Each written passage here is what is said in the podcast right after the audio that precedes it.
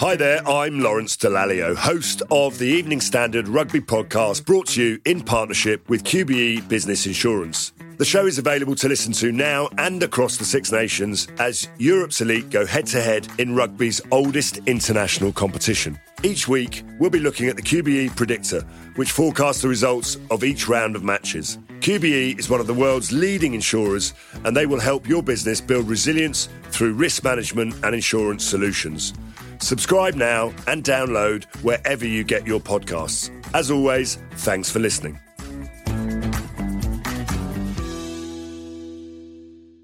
From the Evening Standard in London, I'm David Marsland, and this is The Leader. Queues at the forecourts. Is a petrol crisis looming? It certainly has the feel of one. BP says 100 of its petrol stations have been hit by shortages. The AA is asking drivers not to stock up on fuel. Government ministers have been holding urgent talks. Prices have been rocketing. But supermarkets like Sainsbury's, Asda, and Morrison's say their supplies are unaffected. Tesco says just two of its stations have had problems. So are people worrying over nothing?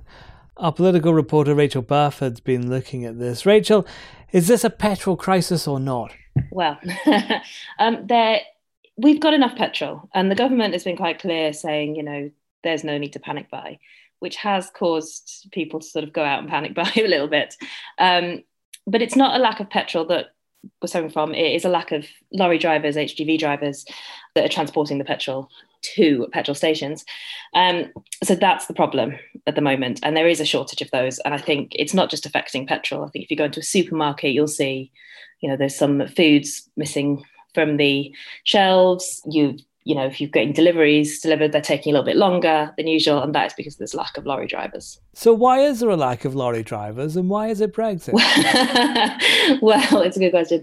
Um, so, there's a mixture of factors. Uh, one of which is Brexit, and um, a lot of lorry drivers were Europeans, and they're not coming over here anymore for various reasons.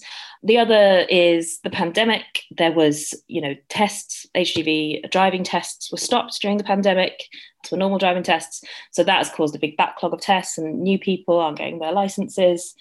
Um, so there's sort of a, a mixture of reasons why. And I think a lot of lorry drivers left during the pandemic as well, left their jobs because of, you know, rows over pay and conditions. You know, it's obviously a very long hours job and, you know, pay was going down. So various reasons a lot of people on social media have been posting pictures of what look like full forecourts. Is that a situation that's actually happening around the country? Are there any signs that forecourts are currently getting busier? Well, yeah, there's a few. There have been some reported queues. And I was at work earlier, and one of my colleagues got a message from his wife saying she was in a big long queue um, outside the petrol station.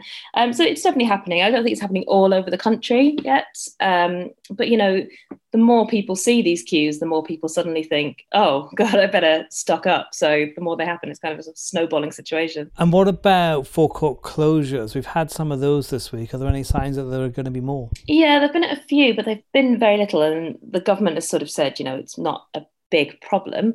And, you know, there have been warnings to say keep your tank maybe a quarter full just in case.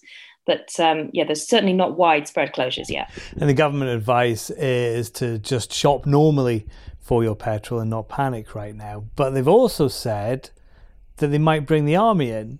yes.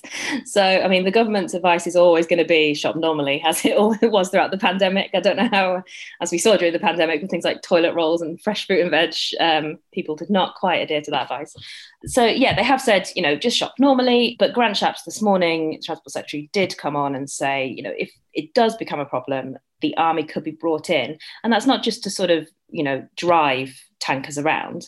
They could be brought in to sort of do training and to um, help people help um, solve the backlog of tests, essentially.